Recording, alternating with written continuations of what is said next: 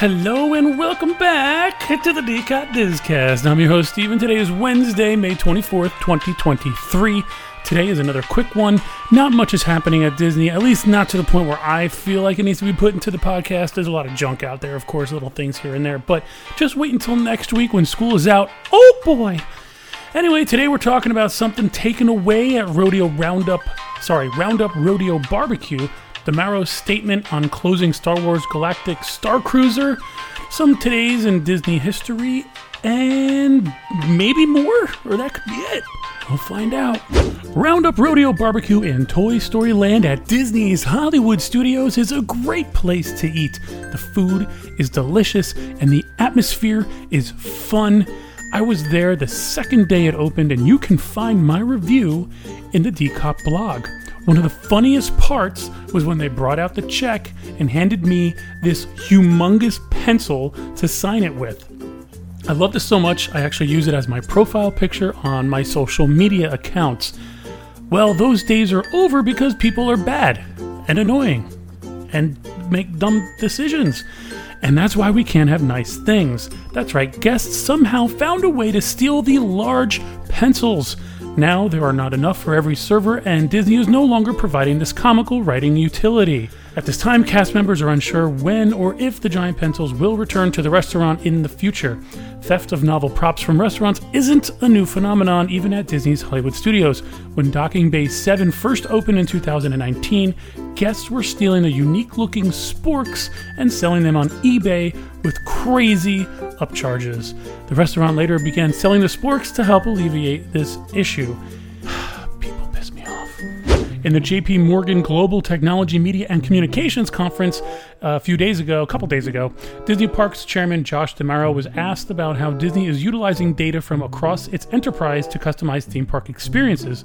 Well, D'Amaro said that there is, quote, quite a bit of work going on right now across the enterprise to synchronize data from each of the businesses to create a complete picture of who a customer is.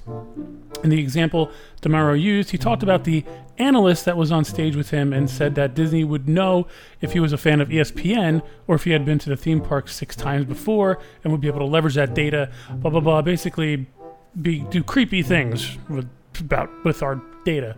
So whatever. When asked about the time frame, D'Amaro said that quote it's essentially starting to happen right now end quote and that uh, Disney will continue to build new technology that will debut, quote, in the very near term, end quote. I mean, very near term, that's like saying it's going to happen soon. When, when, when is that? When, when is soon? I, I don't want it though. I don't want it. That's why I usually don't bring my magic bands with me because I don't want them to know where I am all the time. Although I have the app on my phone, so who knows what they're tracking? Oh my gosh, I don't know. Whatever. Next. All right, when Disney World closes the Star Wars Galactic Starcruiser this September, they're going to be able to write off up to $300 million. When asked about the figure, D'Amaro said that it would be in both Q3 and Q4, bringing the total amount of depreciation up to $300 million at most. D'Amaro had a very positive things to say about the experience, but noted that it didn't perform the way that Disney was hoping. No, really? No, really? The Star Wars Galactic Starcruiser will have its final voyage September 28th to, to the 30th, 2023, which, of course, is already booked because, you know, the Disney crazies want to go out there and be the last ones to get on the voyage. Good for you.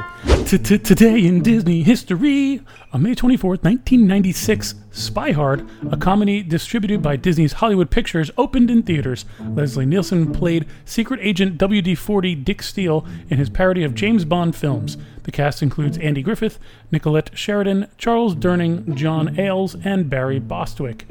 I have to say, anything that Leslie Nielsen is in, it's my kind of comedy. In 2004, Disney Interactive launched Toontown Online, a 3D multiplayer game. Did you play this game? I don't think I ever played it, but it sounds like it would be a fun game to play. In 2003, the monstrous summer all nighter began at the Disneyland Resort. Thousands of people counted down, along with Mike and Sully, as fireworks lit up the entrances to both Disneyland and Disney California Adventure Parks. And that, my pals, is it for this DCOT disCast. I hope you had a lovely hump day, or you're going to have a lovely hump day whenever you're listening to this. And I hope you enjoy the rest of your week.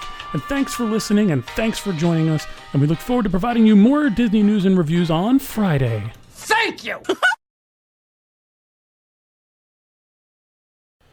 And today I'm going to leave you with a, a it's actually it, it's a rather long song, well 6 minutes. Really long ones could be the area loops which are about an hour, but I know I love the Wonders of Life Pavilion area loops and background music, but this, I promise you, I clicked the random 25 playlist in the DCOT uh, jukebox, and I saw this one show up, and I'm like, okay, it says short loop in it, so it's not too long to put in at the end of the podcast. But this is the Wonders of Life um, background music. It's the short loop.